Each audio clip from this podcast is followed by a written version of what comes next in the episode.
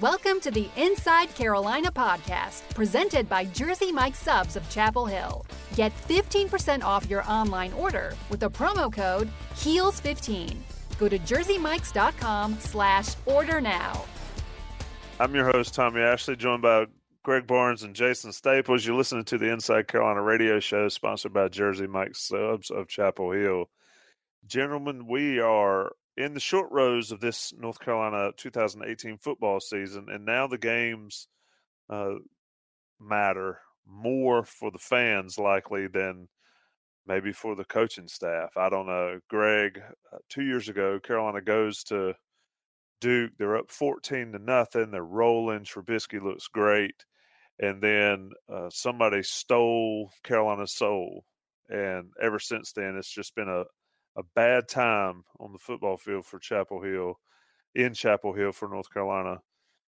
Your thoughts on returning maybe to the scene of whatever happened that happened that put Carolina in this spiral downward? Yeah, I think everybody everybody that watched that game knew that North Carolina had kind of choked that one away. Because if you remember, Duke had not won a conference game yet that year. And uh, there's you know, I don't know if irony is the right word or not, but the fact that you know, that game was played on November 10th, 2016, and this game on Saturday is November 10th as well.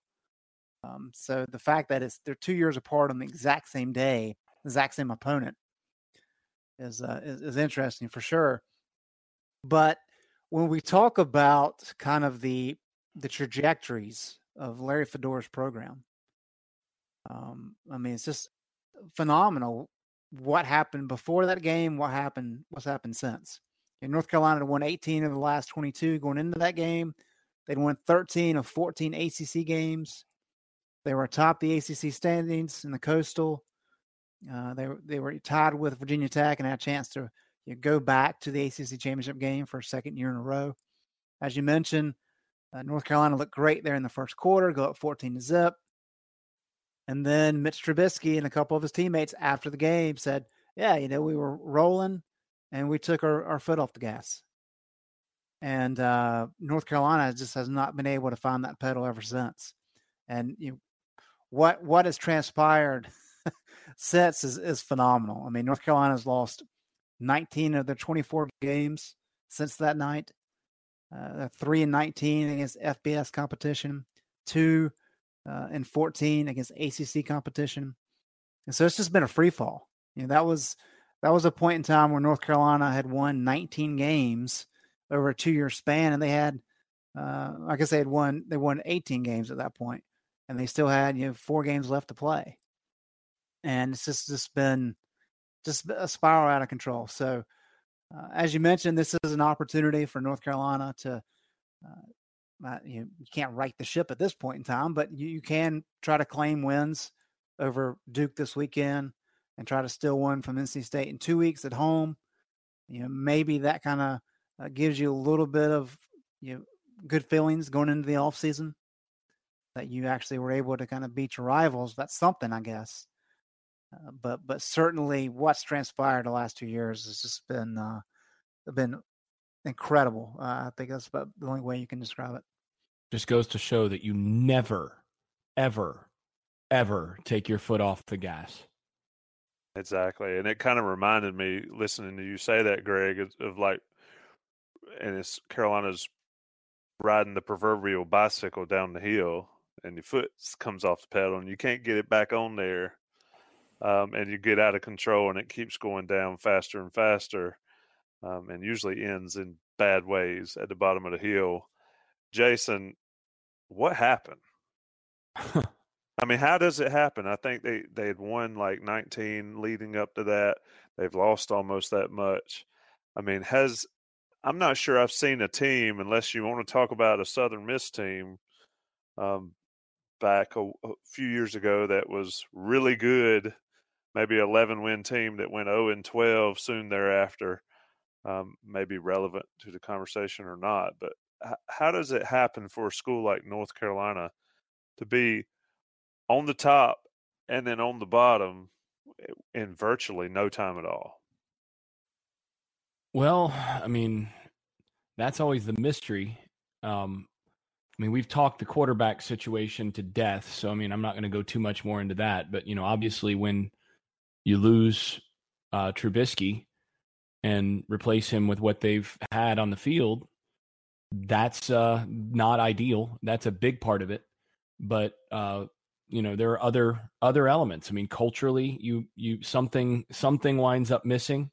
Uh, I mean, I saw this happen up close when I was at Florida State. I mean, I got there in 2000, which was our last year in the national title game, and then by 2002, we were we were average.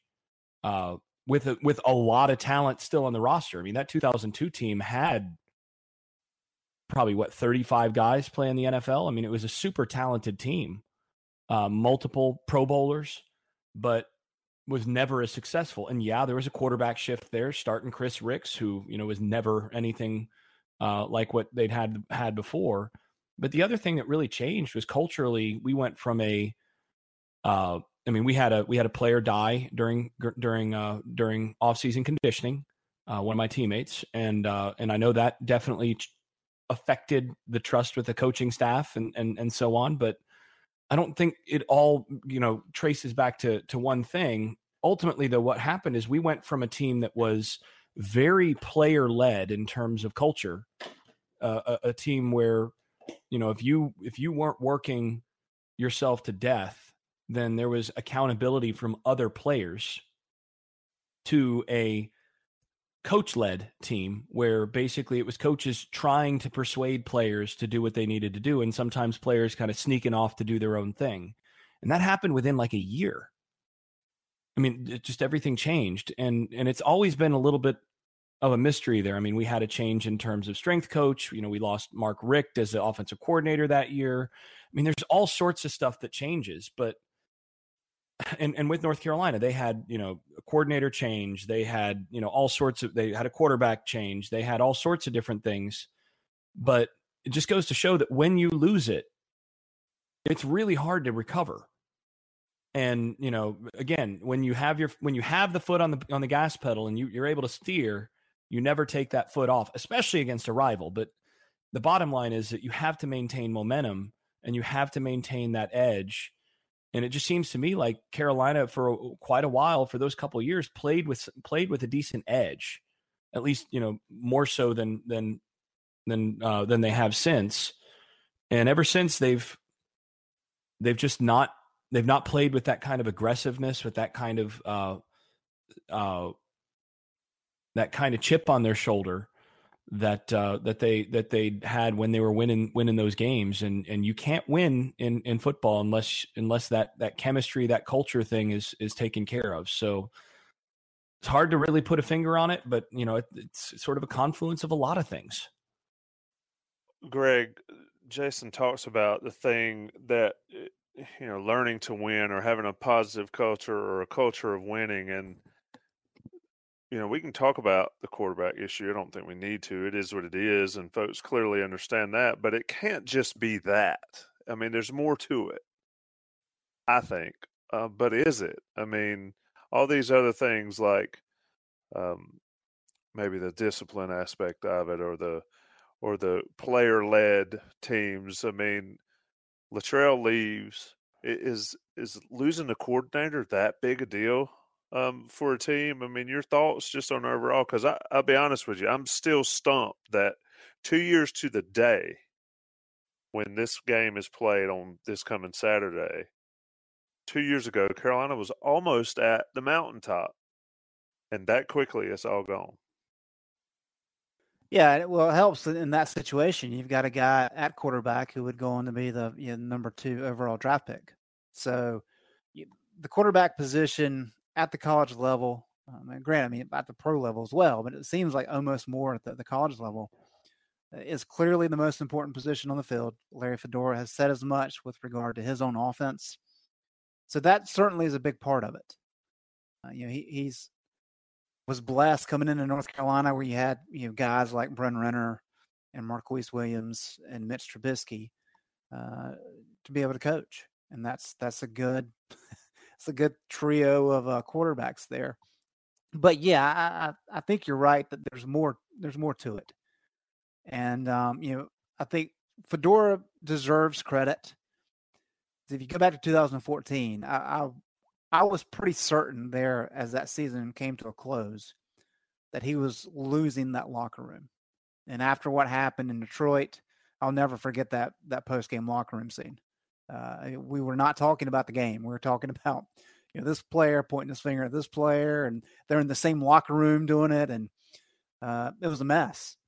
And so you got to give him credit because that offseason he he changed things around, and you know, he started going to to lunches with the players. I remember Marquise Williams say like, Larry's showing up to, to lunch with us, and we're like, what's he doing here? We've never seen him here before.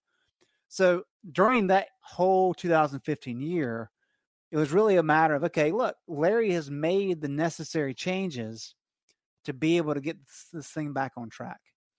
And now we're in this position of okay, can he do that again? And the fact that he needs to do it again is that a problem? Uh, but to me, yes, quarterback is the primary issue, but I think I think recruiting um, is is an issue. I think people get blinded by recruiting rankings. Uh, I think you have to be able to, to develop players. You got to find them first, and you got to be able to develop them. And I think that has been an issue within this program. Uh, you know, I think uh, you know defensively, I'm I'm still trying to determine exactly what the issue is, but there is some disconnect uh, with how this offense pairs with this this defense. We've seen a bunch of different defenses here during the Fedora era, and none of them have really had a lot of success. You know, Vic had success first couple years when there's a lot of talent on that that defensive side of the ball, but even then there were some deficiencies, uh, and we've seen that play out year and year, as you know, year and year as we go on.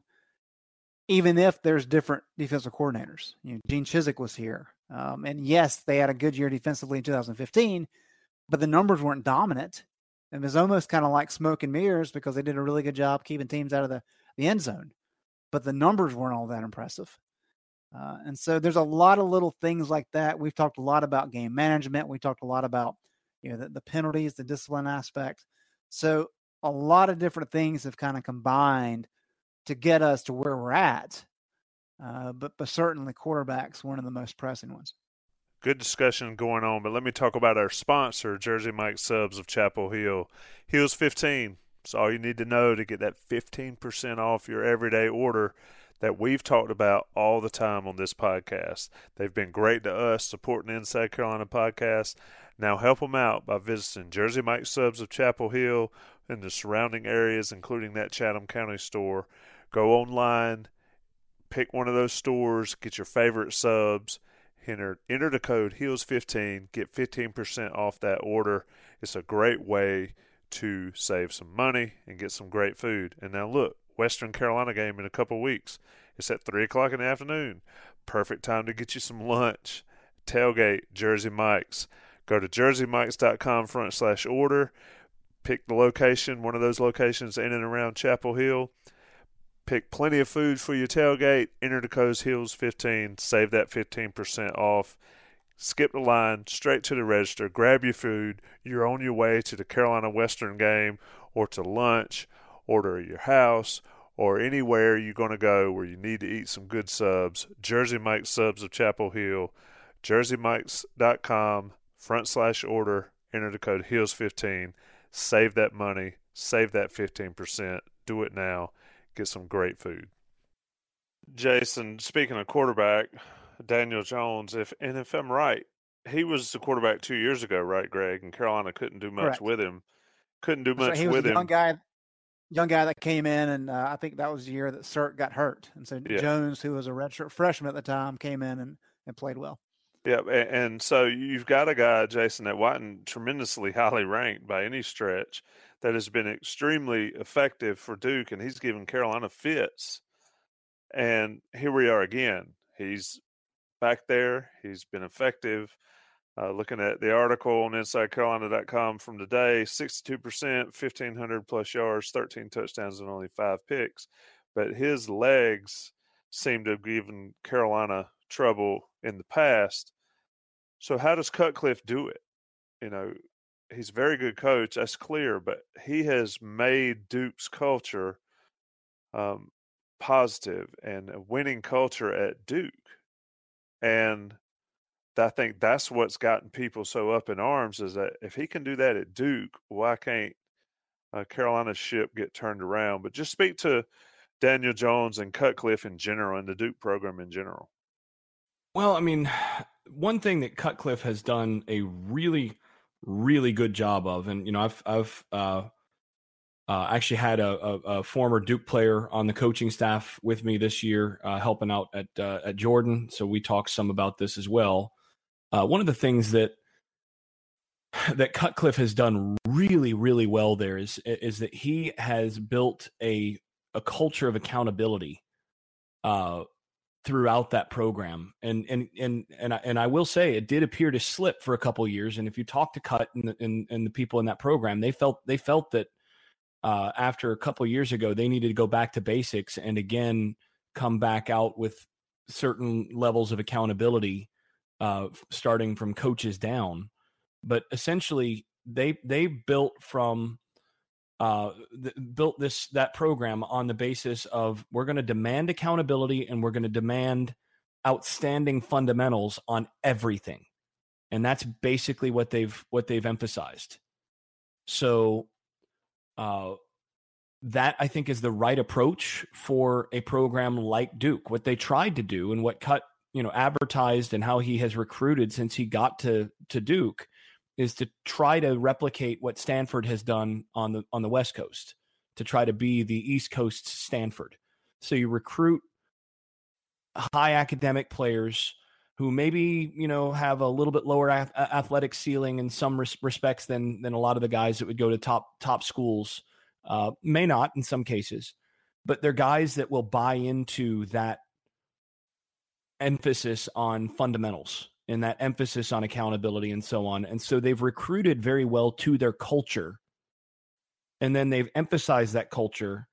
And as a result, that works its way down the entire program.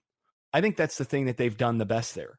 Uh, that combined with Cutcliffe's ability to evaluate quarterbacks and always seeming seeming to have a quarterback on his roster who can who can at least do, run something that he that he likes to run uh, you know, run that offense with some measure of success and manage what they want.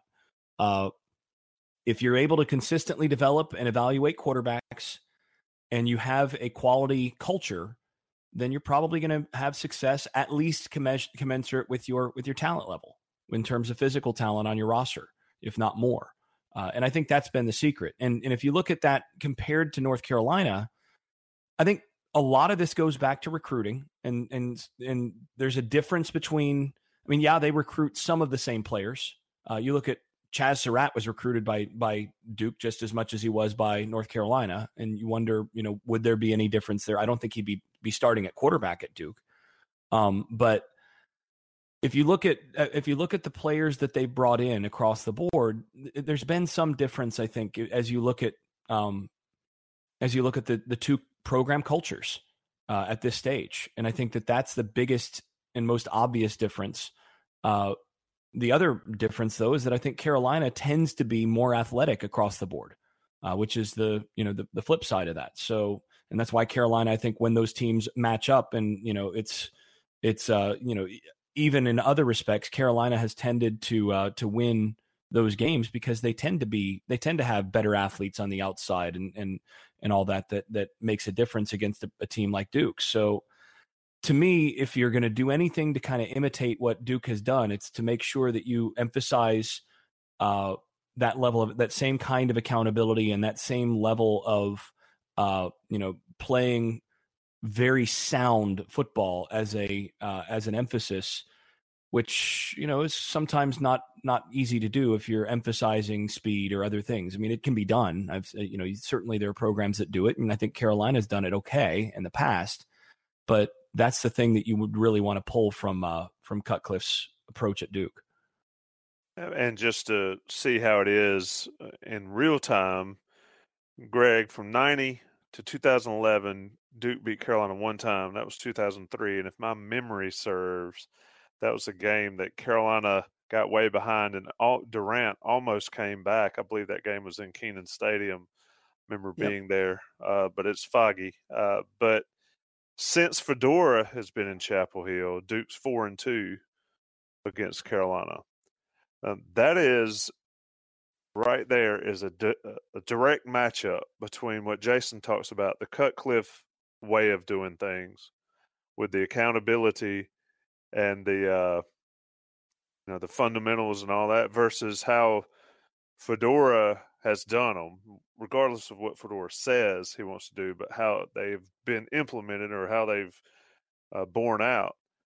It's just an interesting dynamic between the two uh, coaches themselves. Obviously, personalities very different, but then the way they run their programs, and Cutcliffe's got the advantage um, with, as Jason said, and I believe with far far less talent, uh, physical talent on those rosters. Yeah, and I, don't I don't want to read too much into this because uh, this has been a talking point for us over the years, but I think it's relevant to this discussion.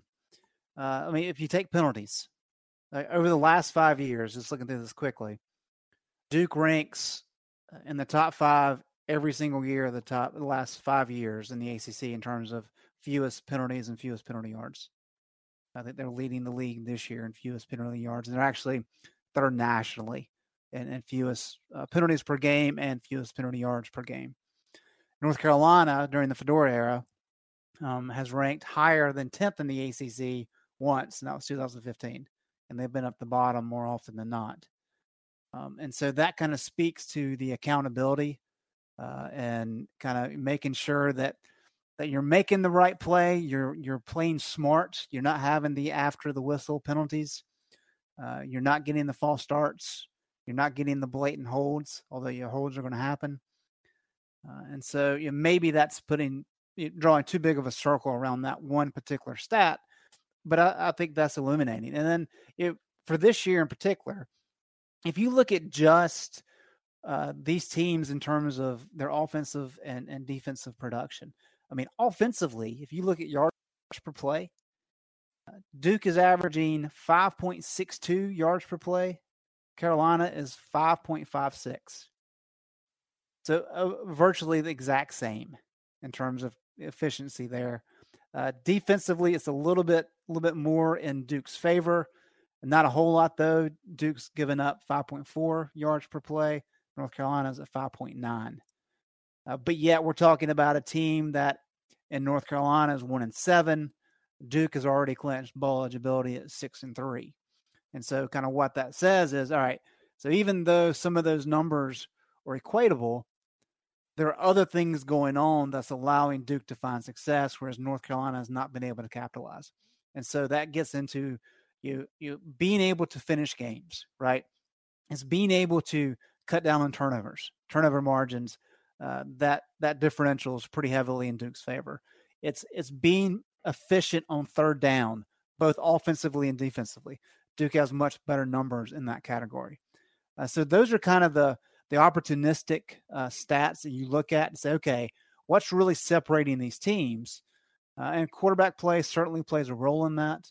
Uh, but there's a lot more that goes goes into it. And I do think that's kind of where you get into the the coaching dynamic of all these little nuances and all these little details.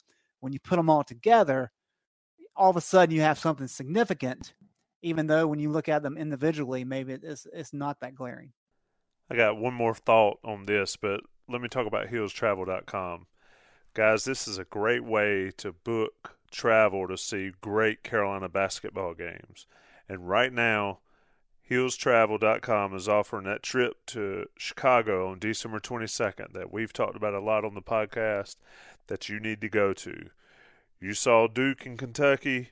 So you've seen the Kentucky Wildcats. You saw Wofford and Tar Heels, so you've seen the Tar Heels. They meet in Chicago on December 22nd. Round trip airfare from RDU to Chicago, transportation to and from the hotel and the airport, and two nights at the Chicago Omni right there where the team will be. It's a great chance to see the Tar Heels on a huge stage against a great opponent, even though they took one on the chin earlier in the week. But uh, Tar Heels versus the Wildcats. You can't beat it. I remember being there in '95 down in Birmingham when Rasheed Wallace and Jerry Stackhouse played that Kentucky team. Great ball game, great environment. Kentucky fans are nuts. North Carolina fans need to show up in full force. HeelsTravel.com. now or call 336 855 0060 to book your trip. Again, heelstravel.com or call 336 855 0060 to book. Jason, let me ask you this, and then we are going to get to the actual game itself. But and let me phrase it exactly like I wanted to because I was thinking about it as Greg was talking. But which is uh, harder to do for, or, or, which is more important, or, or, which is the way to approach it? Uh, win ball games or don't lose ball games. You understand? Uh, you understand yeah, what I'm saying? Yeah, yeah, and uh, I, I do, I do, and I'll, I'll, go ahead and just take it from there because I I'm pretty passionate about this one. Um, first and foremost, I believe you go you you know to to quote uh what's his name out at out at Arizona State now Herm Edwards to quote Herm Edwards, you play to win the game. you play to win the game. You don't play not to lose. But I'm going to I'm going to qualify that because you also in order to win the game, the first step is not beating yourself. So it's a little more complicated than playing to win versus playing not to lose because what you have what that means is you have to ensure that, you know, if you're if you're uh putting an offense together, you think about this in basketball, right? the first thing you need to do in order to have a successful basketball team, aside from you know recruiting ridiculous talent, uh, you know once you have your talent uh, together, is you need to make sure that certain fundamentals are taken care of. You need to make sure that you rebound well, and you need to make sure that you're not going to turn the ball over a bunch because if you give other teams more possessions, they're going to eventually beat you. So you find ways to make sure that you rebound well, and that you don't turn it over too much. You know, this is just fundamentally have someone that handles the ball well and doesn't turn it over a bunch, and you're okay. It's the same way in in in, in football, where you know you want to make sure that offensively you're not going to you're not putting the ball in danger a bunch. That you fundamentally are going to protect the ball. Uh, you know, so you you train your players to make sure that that they're keeping the ball tucked with you know four points of pressure. Uh, you, you you know you you know high and tight stuff that your quarterback always has two hands in the ball in the pocket that there's certain fundamentals that you just have to do so that you don't beat yourself but that's different from playing not to lose. Because when you're playing not to lose then what you're doing is you're saying well there's a certain amount of risk at, at play here but we're always going to take the lower risk or we're going to tend toward the lower risk thing rather than the higher reward thing. And to me you typically in in football if all things are equal it's an aggressive physical sport. You have to set the tone for your team by taking that when it's a 50-50 chance right and you can take the more aggressive play or the less aggressive play you default to the more aggressive play if there's a greater chance if there's a you know a, a reasonable chance of a really big play offset by a little bit of a chance of of of a negative play, you you default to try to take that really really big play because games are won by chunk plays. So that's that's to me. You have to play to win. You have to uh, work your way f- backwards, basically, from what are the things that we have to do to win this game, and then beyond that, you just have to rely on your fundamentals so that you don't beat yourself. I think that's the that's the formula.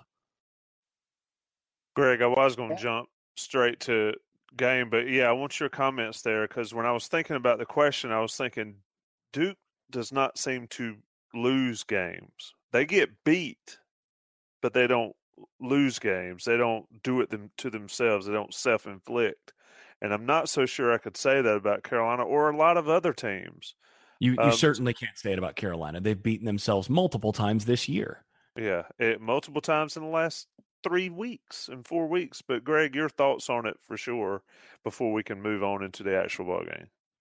Yeah, well, the, the main thing I was going to say is I was going to pull a, a, Roy Williams and bring in a, a, golf analogy because I think Jason's spot on. Uh, when I was teaching golf 15, 20 years ago, that was really before the time of analytics. And so, you uh, we you would teach you know, in terms of the mental side of things to be conservative and to try to play smart without putting yourself in harm's way. And Nick Faldo, for example, always talked about if if he got you know behind a tree or in a bad spot, he would always try to lay up to like 86 yards because that was his favorite yardage with his sand wedge. Um, but now that we have all this uh, analytical data over the last, really since 2004 is when it really started with ShotLink and some of those things. All the data tells us is you don't do that, right? And if you watch golf, you see it now. These guys are, are big and strong, and they hit the ball as far as they can. You hit it as far as you can.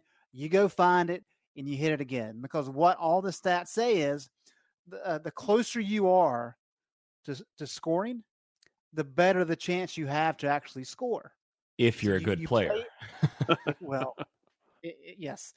But if you, if you keep moving the ball down the fairway, you're giving yourself better opportunities. It's much better to have a shot from 50 yards in the rough than it is to have from 100 yards in the middle of the fairway. And that's been proven out. Uh, and so, yeah, it really is a matter of you, you've got to play to win you can't overthink it. You got to make the smart decisions. But that includes game management. That includes clock management, right? I mean, like North Carolina at Syracuse.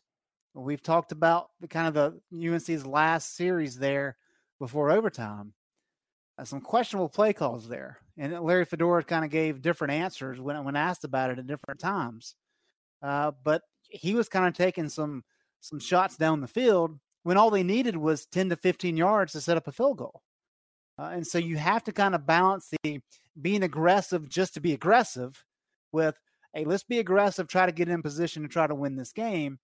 And we've seen it play out, you know, the last couple weeks and really last two years where North Carolina has been in position late in games and have just failed to finish uh, for, for whatever reason. So you have to play smart you have to play with a, a will to win and a desire to win. Uh, but there are limitations around that, and you've, you've got to approach that in a very, very smart, intellectual way. And I, I think Cutcliffe, for the most part, has done a pretty good job of that uh, you, throughout his career. Yeah, it's uh, I don't know if that's an enlightening discussion or a depressing discussion for the folks listening to this podcast, but um, you know, I think a lot of people listening will be content on just don't blow it. Uh, when you have an opportunity, don't blow it, and that's not really been the case much this well, year. And and I will say, I'm going to jump in again. One more one one on on the in favor of the of the way that the coaching staff has handled some things this year at Carolina. You look at that Syracuse game; they played to win that game with some of those calls. You know, you look at that that little trick play where they had uh, Ratliff Williams throw the football there to try to get that first down, that's absolutely a play to win. And do not disagree. I agree 100%, but then you're in a position where all you need is five yards to have a field goal to win. Yep.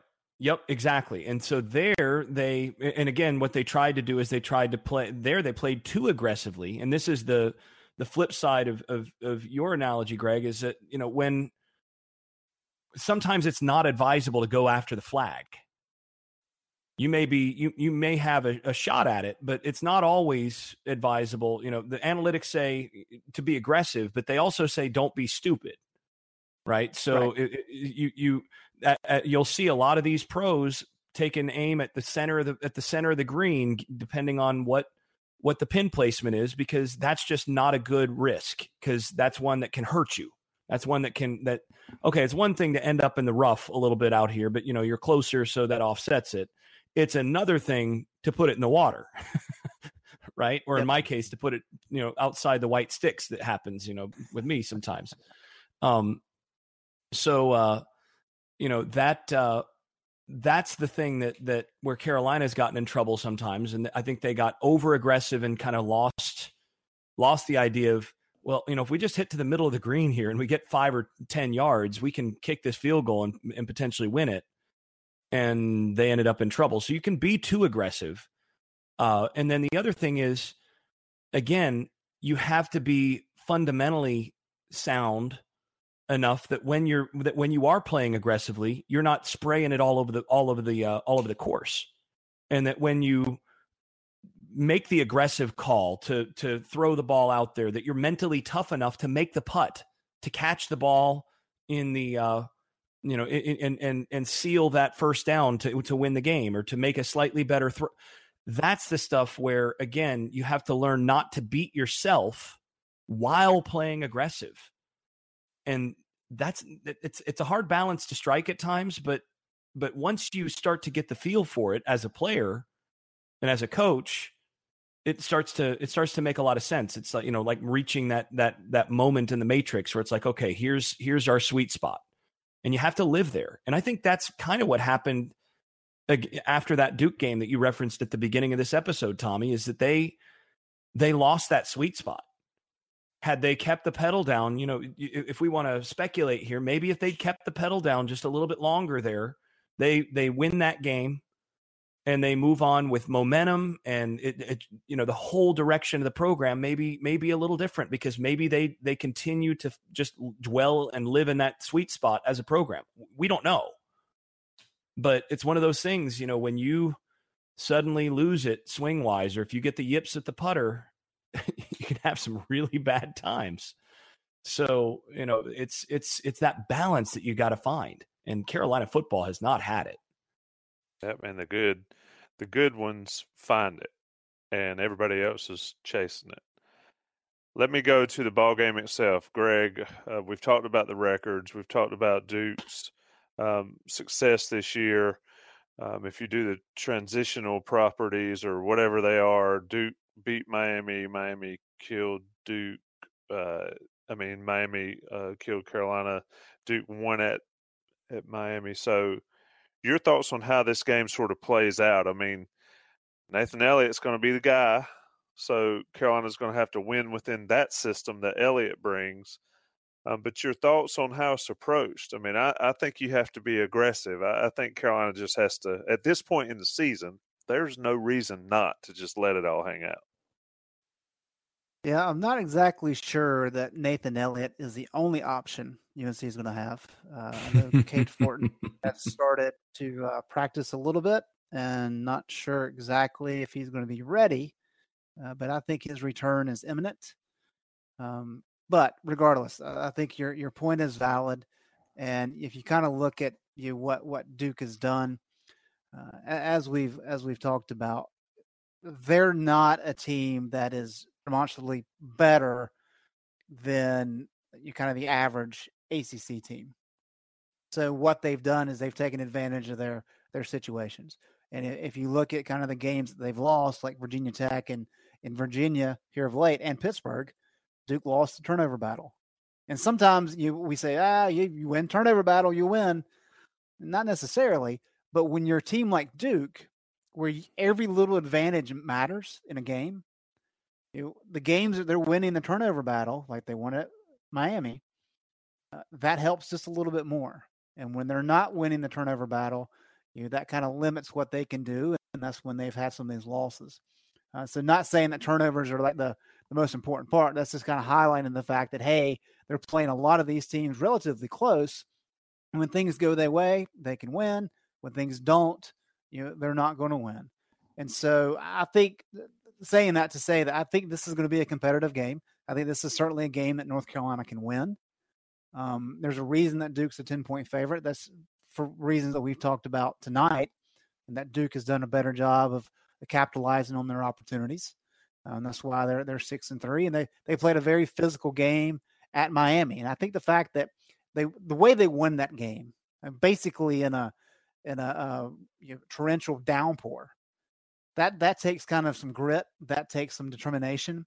That's not easy to do. That that's kind of the the adversity that Larry Fedora likes to talk about. That's that's embracing that adversity and being able to to win a game. So there's value in that as well. Uh, and so you, I think North Carolina can win this game, uh, but they have to hit on a lot of these different things that's kind of been lacking this season. Um, and if it's Nate or if it's Cade, whoever it may be, uh, they I think they need to score some early to kind of give them some confidence so that when they get into the fourth quarter, um, it's not a matter of, okay, we just got to make sure we don't blow this again. Because once you have that mindset, you're screwed. Uh, and so it's, it's playing well early, it's building confidence and giving your shot. getting yourself a shot there in the fourth quarter. I think is kind of be the, the, the key ingredient here beyond you know any of the the schematics and those kind of things. I'll, I'll say this: if Fortin's out there, uh, that changes everything, and uh, we'll see. But uh, I'll probably pick the same way I would. But Fortin certainly is a game changer, I think, for North Carolina. Jason, looking at the matchup, sort of Carolina's defense versus Duke, uh, you know, they spread it around. They don't do anything super special, or Duke, I mean, uh, but uh, nine different guys with touchdown passes. Uh, Carolina's coming off a game against Georgia Tech that, you know, they gave up a long touchdown pass and then another decent pass, and that was it. So your take on Carolina's defense versus this Duke offense that can be effective. They got a running back that can hit the home run. Uh, Carolina's going to have their hands full. Papuchis is going to have their hands full, and is going to need one of the better efforts, I think, of the season to have some success on Saturday. Yeah, I, I mean, I, I do think they're going to need to have success, and I agree completely that they need to have early success because I think this team is fragile mentally, uh, which happens when you start losing, when things aren't going well. Again, you know, the golf analogy works. When putts are dropping, you feel totally different standing over the ball. When you're hitting when you're hitting it in the fairway, it feels very different with the driver in your hand. you know, I've I've lived both ways and uh, you know when I'm hitting it well with the driver, I can walk to the tee and just swing away and and know where I you know where I'm where I'm hitting it, and that's that's a pretty good feeling. And I've also played. I've had I've had you know my share of days out there where I have no clue where it's going off the off the off the tee. You know, I, I'm going left of left, and you know all of a sudden you have that that swing, and if if that's been happening of late, and you have that first swing on the course, and suddenly you you, you get that nice hook and you, your OB on that first swing. The first thought is, oh, not not one of these days, and you know, not today. And you have to you have to find a way to correct and rebalance and recenter and you know all whatever else you know you need to do. And when you're losing, you got you got to start well.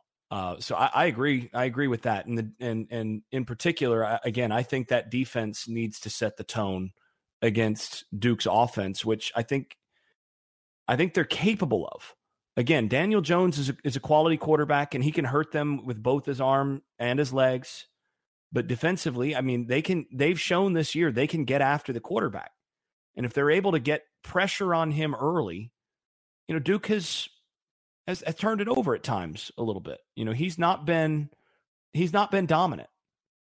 So um so yeah, it's been it's been uh it, it, it's one of those things where I think, and he also tends to hold hold on to the ball uh, a, a, decent amount of time. I mean, I'm looking at the numbers right now in Pro Football Focus on on how long he tends to hold on to the ball, and I, you know, I think they that's that's something that they can uh they can potentially take advantage of one thing, uh, Greg and I will take on you and Buck Sanders on the golf course anytime you want. I'm taking Greg. You can have Buck, um, and and we'll put anything you want on it.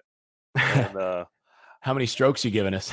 um, so you want you we're not giving you anything. How about you can buy a stroke for a hundred dollars and we'll play for Greg, uh, you got you guys come on down here to uh to to uh Lillington to Keith Hills, and I'll I'll be happy to host y'all. Oh, that works. happy we, to host y'all. We can do that. It's been a while since I've been down there and played that one, but we can do that for sure. Now it's that's uh down there to, to at Campbell, so I'm gonna have to watch my mouth down in that part of the part of the county. Let me pay one more bill, and then we'll come back and get this show wrapped up. I do have a good question for Greg that I think could be a game changer for the Tar Heels. Greg, one thing that I think Carolina gives uh, gives Carolina a huge boost is having Fox and Carney on the field at the same time, and I think straight. That is uh, those guys. I can't remember the California game, but those guys have played great individually. Can they put it together on the field at the same time? Your thoughts there, and how successful uh, that could make a Carolina defense that is numbers wise been bad, but has made some plays. Yeah, I think that's a that's a, a, great point, Tommy. I think those two have shown that they can be effective pass rushers. I think the bigger question, though, not just this week, but over this final stretch, is are they going to be able to field, you know, an interior defensive line? I mean, Jalen Dalton didn't play last week. Aaron Crawford didn't play last week. Jason Strowbridge got hurt. Uh, Tyler Powell's all kinds of banged up. He's got all kinds of issues going on, uh, but he's just kind of grinding through. He's just that gutty kind of player. Uh, so if Strowbridge is able to go this week, then yeah, I think all of a sudden now you've got you three guys there along the defensive line who are really really good and can provide a lot of pressure on on Daniel Jones. Uh, you know, Jeremiah Clarke has been steady. Uh, Powell has been very effective both at end and at tackle. So now that you're starting to get some of these pieces back, if you can get some of those guys healthy in the middle, uh, you've got something to work with. Um, that you know, the fact that you've lost Allen Cater doesn't bode well, but I think Tyrone Hopper gave him some some good minutes, good good snaps last week as well. Uh, and secondary wise, I think there's still an issue there. The fact that you know, Trey Morrison, it makes sense they moved him in the corner last week against Georgia Tech, uh, but not having a guy like KJ Sails for the rest of the year, CJ Cotman's probably not going to play. Uh, so it's Greg Ross there, and knowing uh, Cutcliffe, yeah, that that's going to be an opportunity for them to kind of target him. Uh, so is, is, that a stretch, Jason? Do you think? No, that's um, no stretch. so there there are different pieces uh, that North Carolina has that that'll work well for them against that that Duke offense. Uh, but they just got to be physical at the point of attack. You know, that's one thing that Cutcliffe seems have done. Is you know, we've talked about playing smart and all these kind of things, but they're physical uh, at the line of scrimmage on both sides of the ball. They may not be overpowering or dominant necessarily, but they're physical. And, and sometimes that's been enough in this series uh, to flip the, the script in the Duke's favor. And so if North Carolina can can win the defensive side there at the line of scrimmage, maybe that'll be enough to kind of uh, give the offense time to kind of find its its, its footing uh, and, get some things going, and then things can go your way. But if Duke can control the line of scrimmage on both sides, that's just going to be uh, too much for the Tar Heels to overcome. Yep. So we move to the prediction portion of the show, and this sounds like a broken record because it probably is. Greg, I think you'll go first this time. Carolina Duke, uh, Wallace Wade Stadium. I think uh, interesting note in the bottom of Gregory Hall's article. If Duke can pull this one out, it is the first time since 53 and 55 they won back to back games at home against Carolina. Uh, your thoughts on what happens? Well, to, to bring this podcast full circle, the score of the game two years ago, November 10th, was 28 27 Duke. So may as well make that pick again. I think uh, Duke squeaks this one out. North Carolina just struggles to, to finish in the in the final minutes, and the Blue Devils win yet another one. Jason, your thoughts? Yeah, uh, I'm I'm gonna go with a similar similar type of thing. Uh, I'm gonna go with again. Uh, you know, I've I, I, broke. I know I broke this rule earlier, but I'm back on it. On the, uh, you know, I, I, know you've adopted it too. That until they show me that they're that they're able to finish a game and win it, then I'm gonna I'm gonna pick against them. So uh, I'm also gonna go with Duke to to win this game. Uh, I'm I'm actually also really concerned about the the the rumors about Zion suiting up at running back in this game as well, and what kind of what kind of uh, boost that might give them. Um, you know that that I, I kind of shudder to think of how Cutcliffe might be able to use him, but um, you know I'm gonna I'm gonna pick as though he's not going to play. But if, if he does, you know, then then you can go ahead and tack on a few extra points for for Duke here. But um, I'm going to go with Duke 31, uh, North Carolina 24 in this game. Yeah, you had to get it in there. You're gonna make yourself quite a few friends on the Carolina side of things uh, with the Zion references, as if uh, I don't know who the guy is. I've never heard of him. I mean, I'm on social media and I've never seen his name mentioned. Uh, mm-hmm. I'm gonna go 35 Duke, uh, 20 Carolina. This again, it's the same thing. I stole your your mantra. I'm gonna keep it, and uh, until they show they can do it if Freeman Jones is the MVP of Carolina's game again, uh, they're not going to win. And uh, that's not saying that he hasn't done some good things, but kicking field goals is not going to get it done from here on for Tar Heels and won't get it done in Durham. 35 20 Duke. All right, boys, we got two left, two left of these shows uh, before we wrap it. So uh, we're going to have fun. It's been fun tonight. Hope our listeners enjoyed it. Appreciate it, Greg. Appreciate it, Jason. Thanks for listening to the Inside Carolina podcast, presented by Jersey Mike Subs of Chapel Hill. Get 15% off your online order with the promo code HEELS15. Go to jerseymikes.com slash order now.